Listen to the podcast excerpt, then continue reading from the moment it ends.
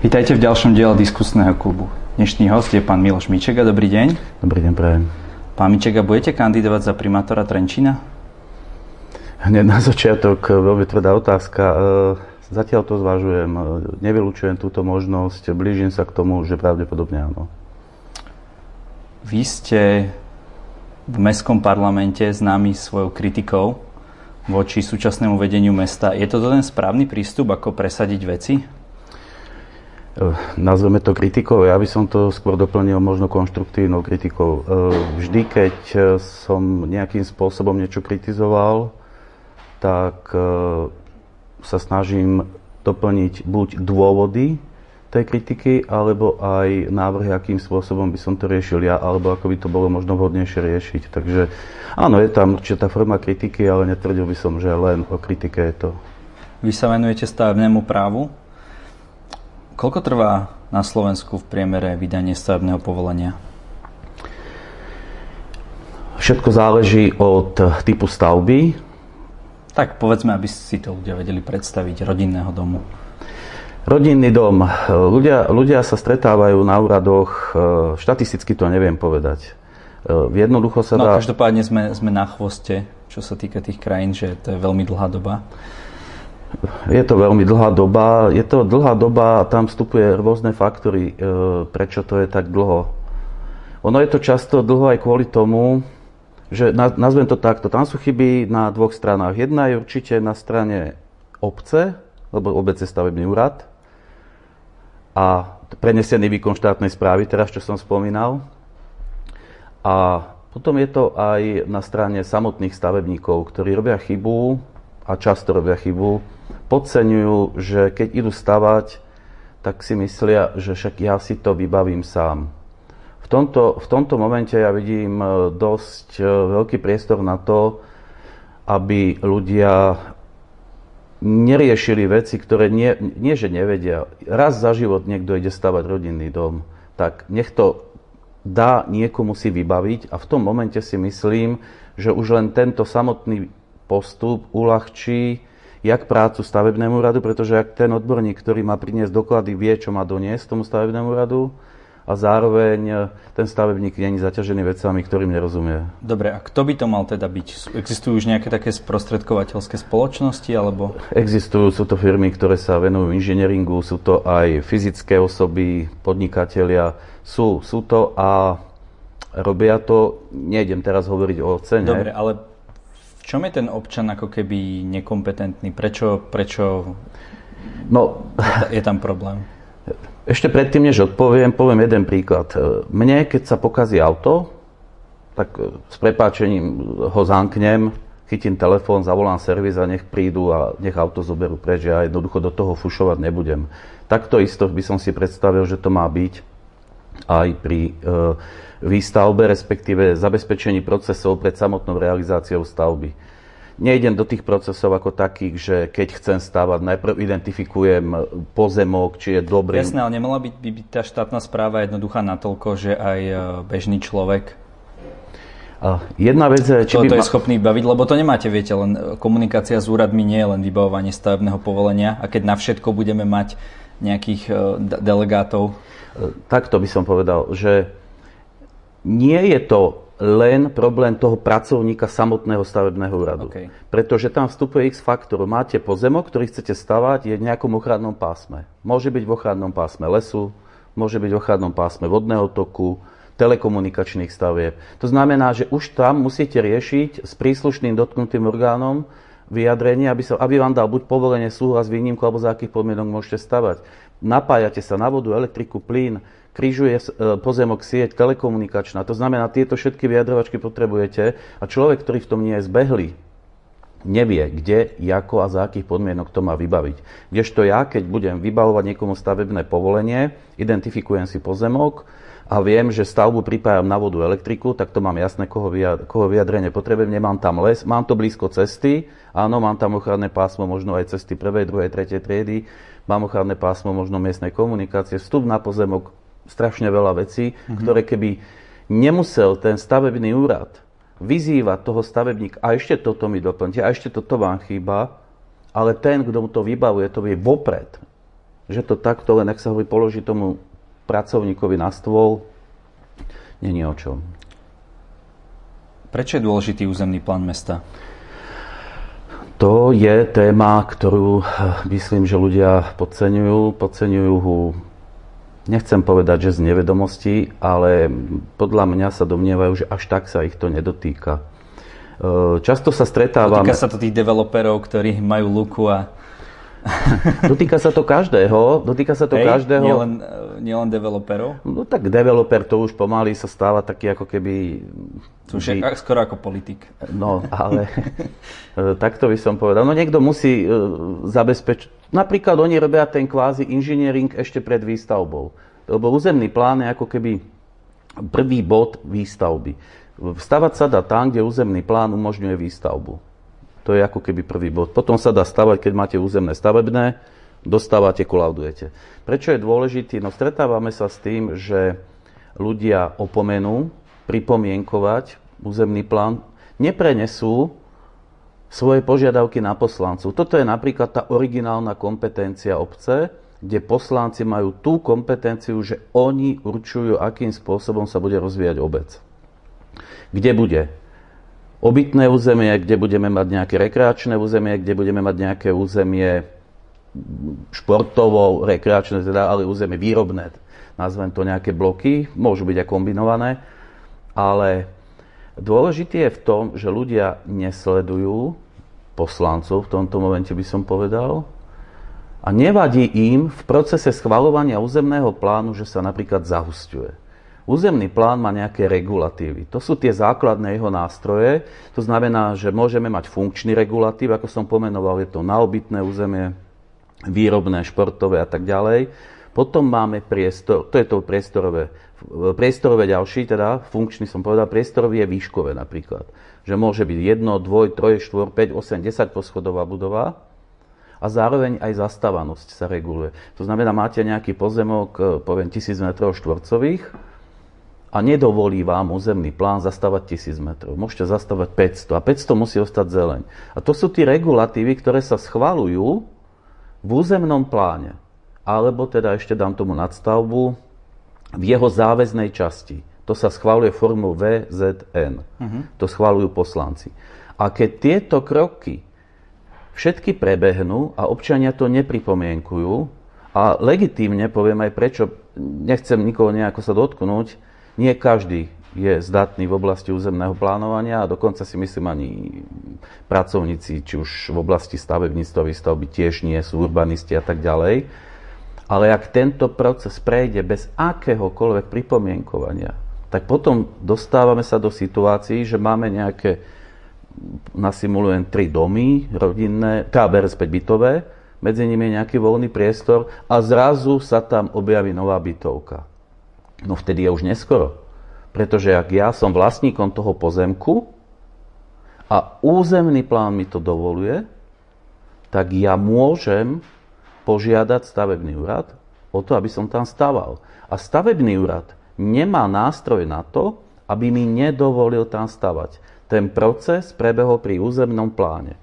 A preto je dôležitý územný plán. Alebo aj preto je dôležitý územný plán.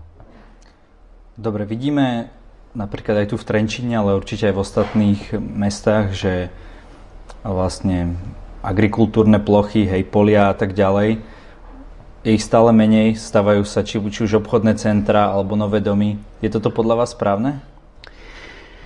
Uh, správne, nesprávne. No, inak by som to povedal. Tu je napríklad ten kontrolný mechanizmus, ak hovoríme konkrétne o nejakých poliach role, ten kontrolný mechanizmus, tá brzda štátu, pretože tu máme e, okresný úrad, odbor pozemkový a lesný, ktorý, ktorý má chrániť tú pôdu vrnu. Hej? Má na to nástroje a on dáva súhlas v rámci zmeny územného plánu, či tam môže alebo nemôže niečo byť postavené. To znamená, či, do, či povolí alebo nepovolí zabrať nejakú pôdu. Takže ten nástroj tu je. Za dôležitejšie z hľadiska toho, ak sa bavíme o zábere pôdy alebo nových plochách, pokladám, a to je nástroj obce, aby si vyregulovala, či do toho územia pustí taký typ zástavby s takou intenzitou napríklad dopravy. Pretože my sme dneska svetkovia toho, ak poviem povedzme aj v Trenčine, že zahustujeme, robíme aj nové územia, ale nerieši sa samotná doprava ako taká. Málo kto si uvedomuje, že tým zahustením, intenzifikáciou nejakou výstavby... By mala byť aj tá doprava. No, viete, tam, sú dva, tam vstupuje doprava dva, možno trikrát. Ten prvý faktor je už počas samotnej realizácie. To znamená, že tá stavba musí byť nejakým spôsobom zásobovaná a to, ten domiešavač, to, to auto s tou tehlou, s tým materiálom musí nejakým spôsobom na tú stavbu prísť a odísť. To znamená, to je prvé zaťaženie z hľadiska e, dopravy dynamickej v danom území. Po realizácii stavby a jej začatí užívania vstupuje do ako ďalší faktor statická a dynamická doprava už pri užívaní. To znamená, ráno tí ľudia idú do školy, do roboty, sadnú do auta, odchádzajú a večer po obede prichádzajú. Ak vy postavíte niekde v zahustenom území jednu bytovku, tvári sa ako kvázi, však to nič nie je hrozného, a vy stále len zahustujete, meníte ty prevádzky, prevádzku, kde navštevuje 5-10 ľudí nechtové štúdium a vy z toho spravíte niečo rýchlo obrátkové, kde sa vám točí 5, 10, 15 zákazníkov za hodinu. To všetko má vplyv na tú dopravu a toto sú tie veci, čo si ľudia neuvedomujú, ktoré vstupujú pri aj zmene územného plánu a následne, čo sa týka, vy ste hovorili o tom, že či stavať alebo nestávať na voľných plochách, no toto som hovoril o zahusťovaní a týka sa to presne aj voľných ploch.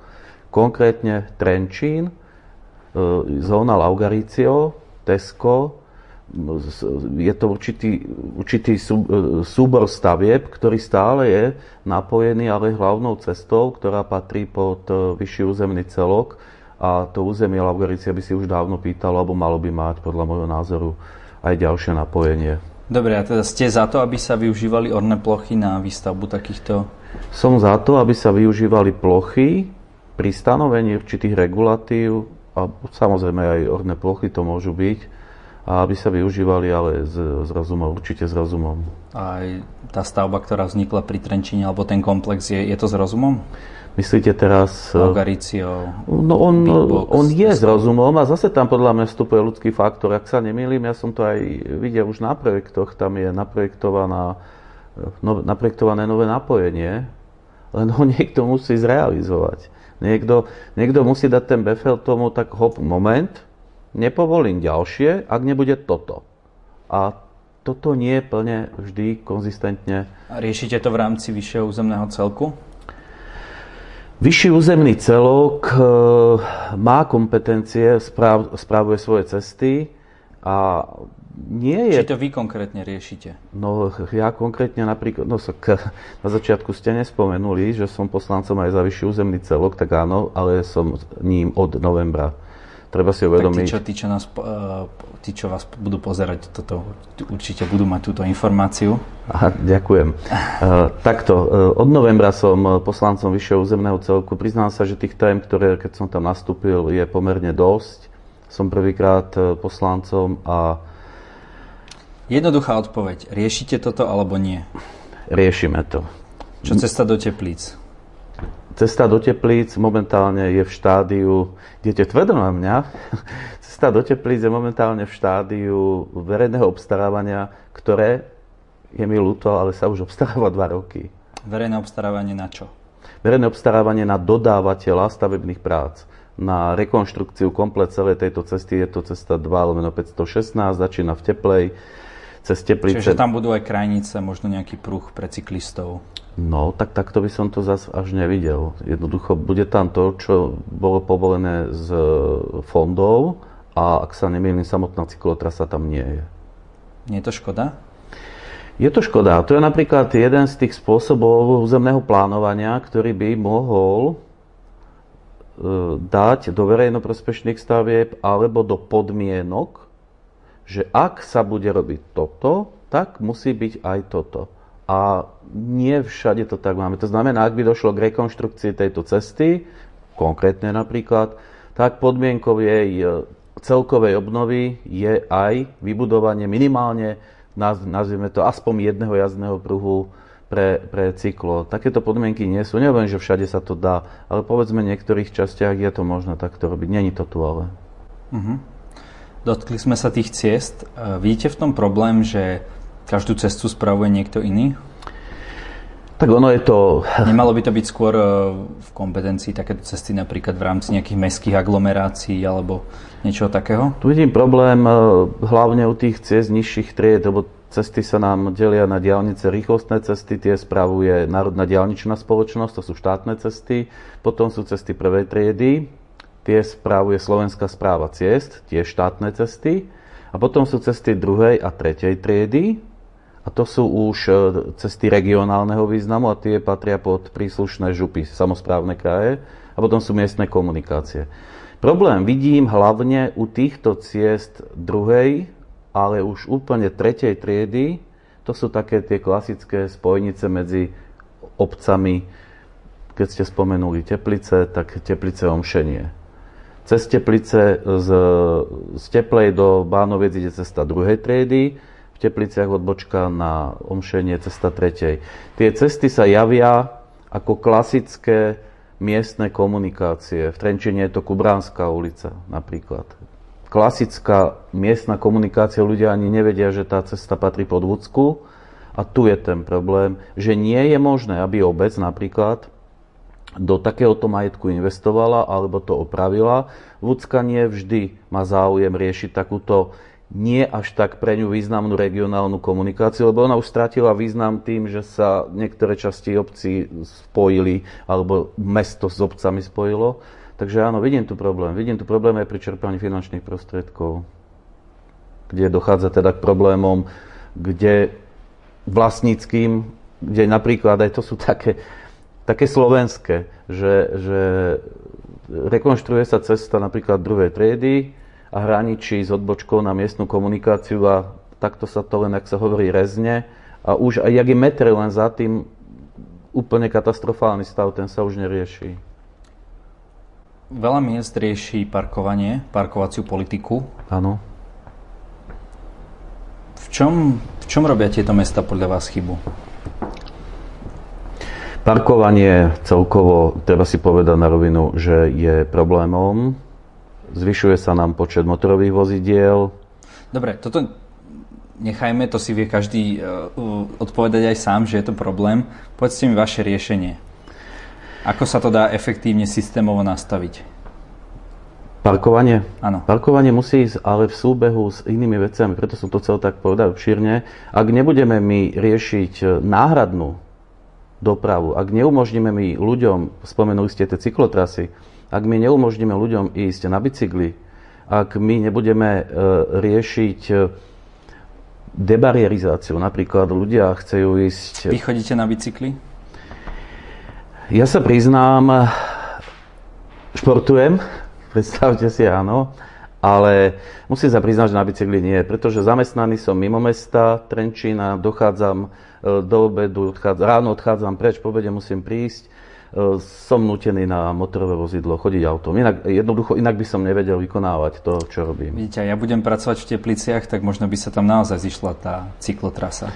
No tak ja vám poviem aj čas, koľko to trvá. Keď fúka vietor, ste tam tak za 3 hodinu. Keď, a to vám viem povedať, to už som si vyskúšal. Čiže mám pohyblivú pracovnú dobu. Tak, e, Podľa vetra. Áno, keď bude fúkať oproti, teplej to je hore kopcom. Hej. Ale dá sa to spraviť. Takže, Takže budete vo Vúcke bojovať za tú cyklotrasu? Viete čo, vo Vúcke, vo Vúcke teraz bol schválený územný plán, kde sa dostali do, do verejnoprospešných stavie budovanie cyklotrás sa dostalo. To je základný predpoklad na to, ak nie je vlastníctvo, aby sa mohlo vyvlastniť. Tejto téme som sa na Vúcke venoval konkrétne. A čo sa týka e, mestských cyklotrás, mám pohľad na niektoré, ktoré sa momentálne dejú v Trenčine, trošku iný, diametrálne iný, ale musím uznať, že, alebo teda musím povedať jednu vec a priznať sa, že akákoľvek snaha v zastupiteľstve, a to je úplne jedno, či to je obecné, mestské, alebo je to buckárske, má svoje limity v počte hlasov. Môžete mať názor, môžete môžete navrhovať čokoľvek, na stole to môže byť, ale musíte to presadiť. A ak nemáte za sebou, alebo nemáte ten počet ľudí, ktorý vám to dokáže zabezpečiť, tak e, veľmi ťažko sa to, veľmi ťažko sa to presadzuje. Najviac ma mrzí, keď ste spomínali napríklad to parkovanie, x vecí, ktoré, ktoré v Trenčine ešte v, v roku 2016 som navrhoval, boli zamietané a nakoniec sa uviedli tak či tak do praxe. Takže aj o tom to je ale politika. No, tak uh, toto volebné obdobie, ktoré som bol v Trenčine, alebo som v Trenčine tiež je moje prvé, takže človek sa učí. Tak čo bola taká tá zásadná zmena, ktorú ste vy navrhovali v rámci parkovacej politiky? No tak ako prvé som...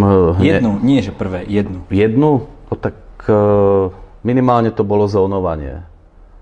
Zónovanie, to znamená, že Siehod sa rozdelila na dve zóny a na jednej ulici dokonca sme mali štyri zóny. Štyri typy spôsobov parkovania na jednej jedinej ulici, kde ste povedzme zastavili o pár metrov vedľa a už ste si museli ísť pozrieť, že či ste na tej značke, kde sa od čtvrtej platí alebo neplatí a tak ďalej. Čiže vy by ste chceli, vy ste chceli, aby to bola jedna zóna? No Trenčín nie je tak veľké mesto, aby sme sa tu bavili o rozdelení na x zón. A čo sa týka parkovania, tak či tak s touto témou určite prídem von a položím na stôl, akým spôsobom by som to predstavoval. Nebudem teraz ten čas, ako ste mi povedali, že mám povedať iba jednu vec, tak ono sa to nedá bez Dobre, toho, aby jasné, komplexne jasné. človek vysvetlil. Hej, ale Takže, to by sme tu boli do rána asi pri každej téme. A nemus- aha, tak možno áno, ale tak časom není. Spomínali ste to, že v tých tepliciach tá cesta trvá veľmi dlho, kým sa to vysúťaží. Prečo verejné obstarávanie trvajú tak dlho? Ako si nadstaví verejný obstarávateľ podmienky, tak obstará. Ak my ideme obstarávať, poviem konkrétne, teda E, ulicu Jana Derku, je to cesta tretej triedy. Evidentne je to len spojnica medzi Fiatom a v Kubrej, čo je kostol. Úzka cestička, ale patrí pod Vúcku. My túto jednu cestu obstarávame, myslím Vúcka, v balíku za x, alebo teda rádovo je to cez milión eur, v balíku s cestami takéhoto typu Mijave, Považskej, Púchové, Prievidzi. Takže, by ste, takže problém je, že malo by sa to obstarávať samotná tá jedna taká no, aplikácia. Kebyže to neobstarávame v balíku a net, net, netvárime sa, že to robíme kvôli tomu, že chceme ušetriť, možno ušetríme na 50 tisícové investície tisíc eur, možno ich ušetríme, ja netvrdím, že, že nie, ale netvrdím ani, že ich ušetríme ozaj reálne ale dva roky je rozkopaná cesta, pretože sa tam robila voda a čaká sa, až sa dorobí, ale musíme doobstarať. Ak niekto namietne v Púchove, že nesúhlasí s niečím, čo tam sa rieši, tak stojí aj táto cesta. No a toto som pripomienkoval. Ja uh, verím, že, že uh, s týmto sa nejakým spôsobom pohne. Takže to je napríklad aj samotné nadstavenie. Keby sa to robilo ad hoc, za tri týždne sa dá robiť takáto cesta. No a nemali by sme zrušiť verejné obstarávania? Verejné obstarávanie nie je vec, ktorú vymyslela Slovenská republika. Verejné obstarávanie je vec, ktorá, ktorá jednoducho patrí k nakladaniu s finančnými prostriedkami, verejnými finančnými prostriedkami. Ja by som tu videl priestor na, na uvoľnenie niektorých pravidel. Nemyslím si, že starosta malej obce potrebuje obstarávať, dneska už tie limity sa posunuli samozrejme, ale potreboval 5000 limit na to, aby začal robiť verejné obstarávanie a on má pritom rozpočet, ja neviem, vymyslím si 100-200 tisíc. On mal ten istý limit na to, aby robil verejné obstarávanie.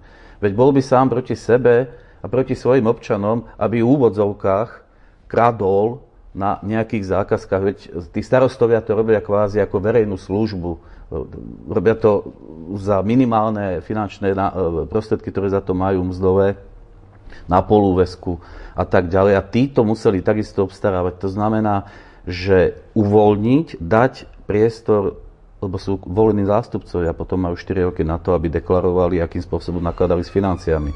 Dať priestor na to, že môžeš obstarať x veci bez toho, aby si to obstarával. Dneska nie je problém chytiť internet, a zistiť si, aké sú ceny. No nemôže predsa niekto objednať niečo, vymyslím si, za 100 eur a v obchode to stojí 50.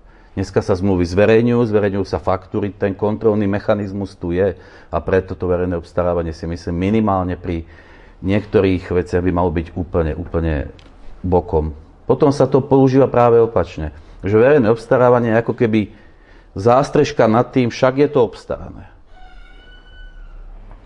Pán Miček, a dneska som sa vás spýtal veľa otázok, ale možno, že niečo, čo chcete našim divákom povedať. Takže nech sa páči, máte priestor na túto kameru.